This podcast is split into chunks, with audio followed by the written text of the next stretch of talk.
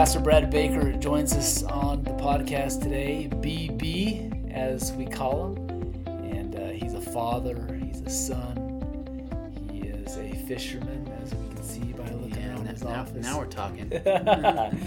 Uh, we're sitting in his office here at New Life, and I feel like I'm in the mountains because there are pictures of trout everywhere, and uh, you're you're making me want to fish. the, the trout are calling our names right now. I can hear it loud and clear. uh, he's also a, a passionate soccer fan, right? Absolutely. Who's your team? Well, uh, my team is whatever team my son is playing for at the Gotcha. time. But beyond that, the U.S. national team is my team. So I, my heart was broken when we didn't qualify for the World Cup this summer. But I'm getting over it slowly. Yeah. Yeah. It was, it was it was a tough night in our house.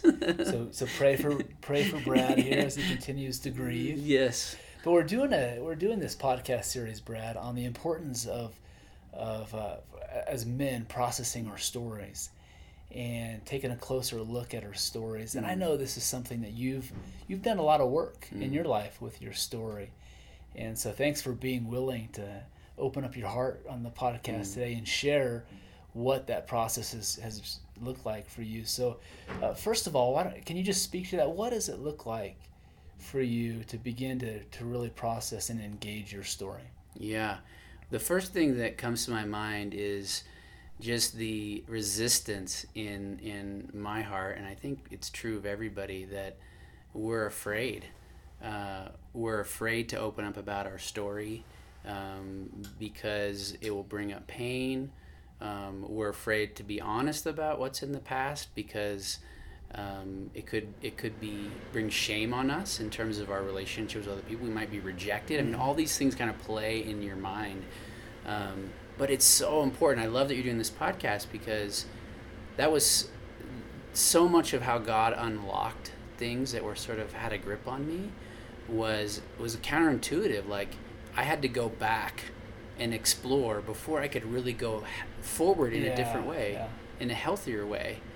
And uh, so it was it was hard work, like being willing to say, to ask questions like, how did my family of origin both help me and equip me for life, but how did it wound me or hamper my growth or hinder my growth? Or what are the major milestone events in my life that are still affecting me today, um, both positive and negative? And to go back and, and have the guts, have the courage to look at all of it and then say, okay, God, what do you want me to do with all of it now that I'm now that I'm back here in my mind? Um, so it looked a lot of different ways. You know, it looked uh, counseling was a part of it. Um, kind of going through crisis moments in my life of uh, battled with different, you know, addiction, sexual addiction to be specific, and it took kind of those things for me to go, okay, why why am I so vulnerable to these things? Could it be that some issues in my marriage or some wounding in my heart or some t- the constant temptations I have could these have some of their roots in unfinished business in my past? And the answer for me was yes. You know, and that that was a tough realization Yeah. um, to face. You know, I'm glad it didn't hit me all at once. Was there a, was there like a an event that that served to be a catalyst that made you go back where you're like I don't really have any choice. I have to I have to address my story. Yeah, there was kind of two uh, points initially. I mean, I, there's so many different things I could talk about, but the first one was I was reading a book by Pete Scazzero that talks about our emotional health. Not something that men talk about a lot, but there was an assessment that sort of rated your emotional maturity, and I took the test in my late twenties. And I scored as an emotional infant on the test. So I was like, I'm a 20 something year old man, but I have the emotional maturity of a baby. So I was like, this is not cool. Like, I was kind of mad at the book. Like, this assessment must be a piece of junk, you know? But it got me going, okay, what, in- what, what is that? Like, am I really an emotional baby? And so that got my attention. But then the bigger one, which was a really serious moment in my life, was I had somebody that I am still in relationship with come to me and said, I've carried this burden for years and years and years now, but when you were uh, a child, I sexually abused you, and I've come to repent. and wow talk about a bomb being dropped in mm. my life and i didn't have any memories of it mm-hmm. you know you hear about the lord kind of protecting kids from abuse yeah. by they're blocking their memories if it happens before a certain age um, and rather than deal with that in that moment i just because i didn't have any emotional attachment to that incident in my life i just pressed forward and so it wasn't until later when I started having marriage problems and, as I mentioned, sexual addiction issues with pornography and masturbation that I was like, I, I gotta go back yeah. and, and, and, and sort of take the hand of the Lord some way and have Him walk me back and heal me from some of this stuff. Yeah. And that was scary. Yeah, well, I was going to ask you, what, what were you feeling? What was it like to be you in that moment when you realized, I've got to go back? I've got to look yeah. at some of this. What kind of emotions were you yeah. facing at that at that point in time? Uh, I felt despair. I felt um, desperation. Um, I was really scared. Like, could I lose my marriage over these broken places in my life that I desperately want to get free from and healed from? And and so it was a place of pain and desperation and fear. Um, but I never forget, I remember praying one day. I said, It's a risky prayer, and I dare you to pray it. it was, God, do whatever it takes mm. to, to, help, to break me free and to help. You know, I do whatever it takes. So the it was like the moment I prayed that, the Lord was like, "Okay, now you're ready." You know, and I think the thing that I wished, um, hindsight's always twenty twenty, but I think more that I wish for other men because I I just love my story, even though it's messy and broken. Is that it wouldn't take a crisis in their life, in their marriage, or some addiction, for them to um, say, "What does God need to take me back to?" Yes. And heal in my life, so that it doesn't impact my present and my future in a mm-hmm. negative way. Mm-hmm. Um, but for me, I'm a pretty stubborn guy, pretty headstrong. It took a crisis for me to have, I guess, the courage to face it because we were at a critical moment. Like a lot was on the line you know um, i was looking at my wife and my kids and my my role in ministry like it was all in a tenuous spot mm-hmm. um, so i think if we as men can learn to be more attentive to what we've walked through and what the lord might be wanting to do um, we can save ourselves a lot of heartache mm-hmm. and those around us those that love us the most and we love them the most we can save ourselves some some pain yeah well, I, I think uh, you know, going back as you're saying, you felt it was scary. Yeah. But can we, in those moments when we're when we feel like God is inviting us to go back and process some painful aspects of our story, can we cling to the idea that God, even though it's scary, even though it's intimidating, can we hang on to the reality that God is good to the core? Yes. And if He's inviting us back into our story, in some way he wants us to taste and see that he is good in that place in our yes. story so what yes. speak to the process for you so you're feeling scared and intimidated? And what what happened? How did you begin to engage those aspects of your story? Yeah well we connected uh, with an amazing counselor. We were living in california at the time. And so he was incredible, like a godsend. We spent about two and a half years with him, um, and really went to unpack like, okay, Brad, um, what was your family of origin really like? What did you learn, good and bad, in terms of how to how to handle relationships and connect with people? How did you learn to um, deal with unpleasant emotions in your own heart? Did you bring them into relationship or did you seek to medicate them in an unhealthy way? Like all these questions begin to surface. So that was a really big part. And then I think there were just uh, spiritual brothers in my life via my small group that that really knew what Carrie and I were going through. And so it was just it was a lot of time unhurried time with them of just like talking to them uh, about what I'd gone through and um, and them being willing to listen and pray over me and so it was opening up to to people in my life and and sort of saying you know what i'm not going to be afraid anymore um, about what people might think about what I've done or where I've what's what's happened to me, um, because the payoff is so great if I'm willing to be vulnerable. There's a freedom that comes, mm-hmm. right?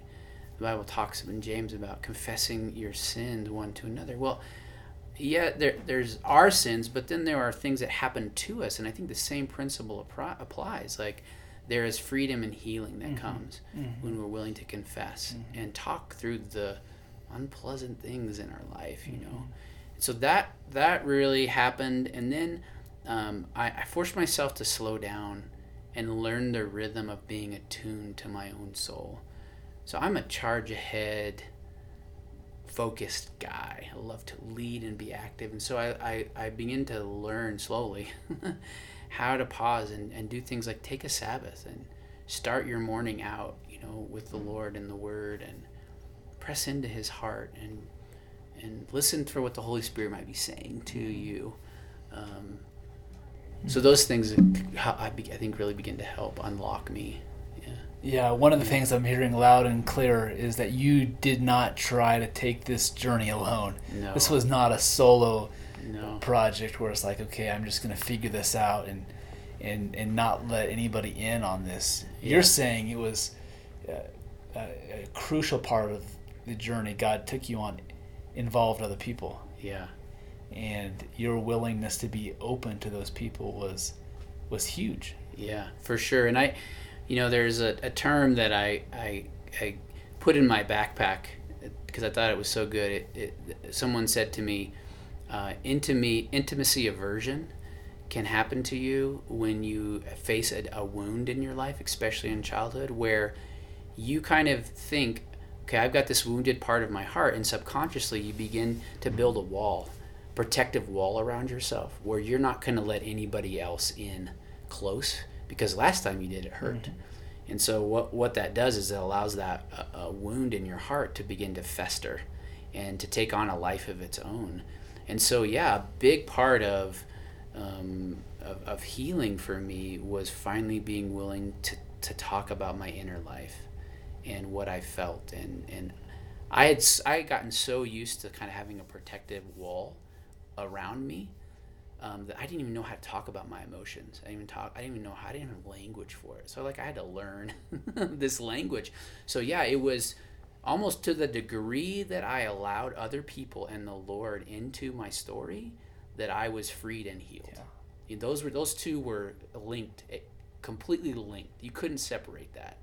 Um, in other words, healing and freedom wouldn't have come mm-hmm. if I wasn't willing mm-hmm. to invite other people into the pretty sensitive parts of my life. You know? Yeah, how did you decide? How did you discern who are the right people to invite into this very personal place in my heart? What was that process like for you? Yeah, for sure.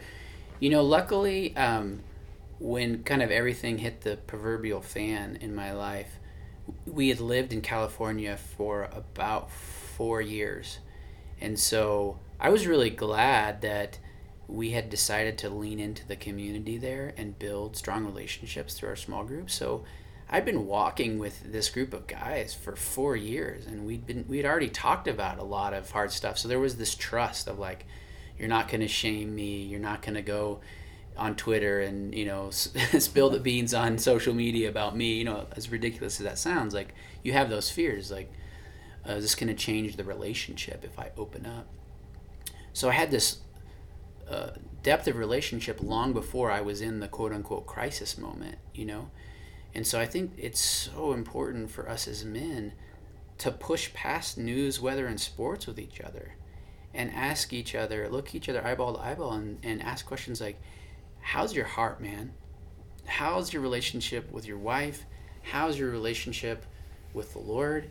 Um, how are you doing? And for us to learn how to talk about what's really going on in our mm-hmm. lives so that when we do go into a difficult moment where the Lord's saying, Now I want you to process the abuse you faced from your father. Mm-hmm. Whoa. If we have no found, a relational foundation, we can't even go there with people mm-hmm. usually. Mm-hmm. And um, so, yeah, you, you, uh, it takes time, right, to, to build those relationships and you, you don't want to just open up to anybody. Um, because not everybody deserves the trust of your story right away. Um, especially if you're in a place where you haven't done that before mm-hmm. and you're really tender. Mm-hmm. You need someone who's got some expert expertise, mm-hmm. you know, in handling. A, and I think that's why counseling was so good for me because there was a professional on the other side of the couch who could help um, gently walk me through all and unpack all that was in yeah. me when I didn't even really know yeah. how much stuff yeah. was in there. You know, it's like open that storage unit and you're like, oh my gosh, look at all this stuff that I got to unpack. And, um, but it's so amazing how the Lord meets you, you know, and and how even in the heartbreak for me of facing the abuse that I went through, the the kind, gentle, loving presence of God would encounter me in ways that I go, I don't know that I would change this story because I'm getting to experience God in the deepest place of my pain, and His comfort is so sweet to me, mm-hmm. you know. Um, so there's a real beauty and joy that comes out of being willing to do this mm-hmm. that then can sort of lift your head up along the way and you go wait i'm now in a place where i can help other people mm-hmm. you know? And that's that's such a crazy shift is like i'm the broken one who needs recovery. Well yeah. But if you walk with the lord through that then you're gonna through him you'll be find this place of strength where you can reach a hand out to someone who's drowning in quicksand. And you say hey i actually have some insight for you and can just love on you and, and help guide you through this journey. Because guess what? I was in your shoes just a few years ago. You know that's mm-hmm. That's the greatest joy for me now mm-hmm. is being able to sit with people and say tell me what's really going on in your life this is a safe place for you to talk about hard things you know and and to just feel like i want to give the same gift to that person that so many people gave me yeah you know when I was in a tricky spot. And that that speaks to how brilliant God is as a storyteller. That mm. that He is telling a story in each person's life. And an important part of that story is how does God use our pain? How does He mm. use the painful stories? How does He how does He bring beauty from ashes? And eventually use that pain and, and transform it into a passion. That's mm. what I'm mm. hearing you say. Yeah. Some of your pain became a passion for you to then yeah. help help other people. Speak speak to what yeah. what that was like as God uh, took you through that process. Well, even a kind of a year and a half after we'd gone through a really dark valley, I, I was on the road of healing and recovery. It seemed like every time I turned around, um, God would put in front of me a person that would just kind of let me in and and share with me, hey, I'm struggling with porn or my marriage is falling apart. And suddenly I had I wasn't giving them canned advice anymore. It was like I just walked through this. So I was able to like as best I could be the Lord with skin onto them and invite them into uh, a deep uh, work of healing for them. And so it was amazing. I think my favorite words to hear from somebody are, I've never told anybody this, fill in the blank. And I'll never forget one moment. I just gotten through kind of sharing in front of a, a group a bit of my story and kind of being vulnerable and open. And I sat with a guy, and after the building cleared, and he'd waited to talk to me, and he just said, "I I was sexually abused by another man when I was a teenager, and I've struggled all these years with same sex attraction." and I've never told anybody. And and we sat and wept together and I prayed over him and the Lord began this healing journey in him and he went on and still is to be this incredible leader in in the local church and he's now married um, to a woman and um, he's he's happy he's thriving and I'm like God let me be a small mm-hmm. part of that that guy's story mm-hmm. and that you're right that's the amazing thing about God is if we and it's one of the ways we know that his redemptive work we've allowed his redemptive work into our life is the places of greatest pain in our past become the places of our greatest ministry in the present and uh, i get chills just thinking about it mm-hmm. you know it's just so beautiful um, to know the lord is like okay the same comfort right second corinthians chapter 1 the same comfort you've received from the lord now you get to pass on to other people mm-hmm. you know and so there's this transference idea you get healed from by the Lord, and now the Lord wants you to be a part of His healing work in other people's Mm-hmm. lives. And so, it's kind of a cool little motivation, right? To be willing to have the courage to to step into some of this stuff is like on the other side of it. There's such sweetness. Yeah. Um, You're a brave soul. You and because I've I've watched you join our staff and you're an incredibly gifted leader. You are one of the best leaders I know, just in terms of your ability to lead people and and um, serve the Lord in in that way. But you lead in such a transparent way. Mm. You're honest. It would be easy for a man like you, Brad, to uh, not share your story because of how painful it is and vulnerable. But you, when you're honest, you create a culture around you where other people can be honest. And so I want to thank you for that. Mm. Thanks, Gabe. I. It is a cool thing, you know. It's uh, vulnerability is much like a cold. Um, you know, it's highly contagious, and I think deep inside, we all know that we're meant to share, even the shameful, painful parts of our life. But until we see someone that did it and survived sharing it, um, we're really hesitant to do so. And so I agree with you. Like, um, it, it, it's so important that in your sphere, that you're willing to show your scars and share your show your scars to people and share what really hap- what's really happening in your life. Because then it just frees them up to do Mhm. the same. And, and so it's fun to be a part of that but scary at times Yeah, still. You know yeah. you're like okay do i really? And there are there are obvious appropriate ways to share you know getting into too much detail you know you, you don't want to you don't want to err on the side of not sharing specifics but you also don't want to err on the side of sharing details that Yeah. are just not helpful to people you know so you got to know your audience and and uh, know how much to share and when to share and um, but it's a powerful thing to watch Mhm. god do and that's for sure Well, as we close here, would you pray? I believe we have men listening who uh, they've they've listened to your words and they feel something stirring inside of them. yeah Maybe that's the spirit of God saying, "Hey, I, I want you to take a closer look at some of the things you've been through, your story." And maybe they're feeling a little nervous or anxious or confused about where to start. Would you close by just praying for for that man? Yeah, absolutely.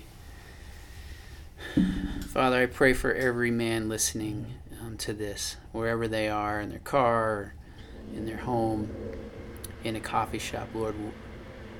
They're not listening to this by by chance. We know that you've orchestrated this moment for them. That you're actually inviting many of them back um, so that they can go forward in a new way. And I pray that you would give them strength and courage, Lord. That you would just show them the next step. Maybe it's uh, right after this podcast. Maybe it's just picking up the phone and, and calling a close friend and saying, "Hey, let's can we meet for coffee and talk?" And uh, there's just this new openness in them. Lord, I pray that you would do that work in them, do that work in us, that ongoing work of you highlighting in our hearts what you want to to pro- help us process through. And God, thank you that your love gives us the confidence to trust that it's going to be okay.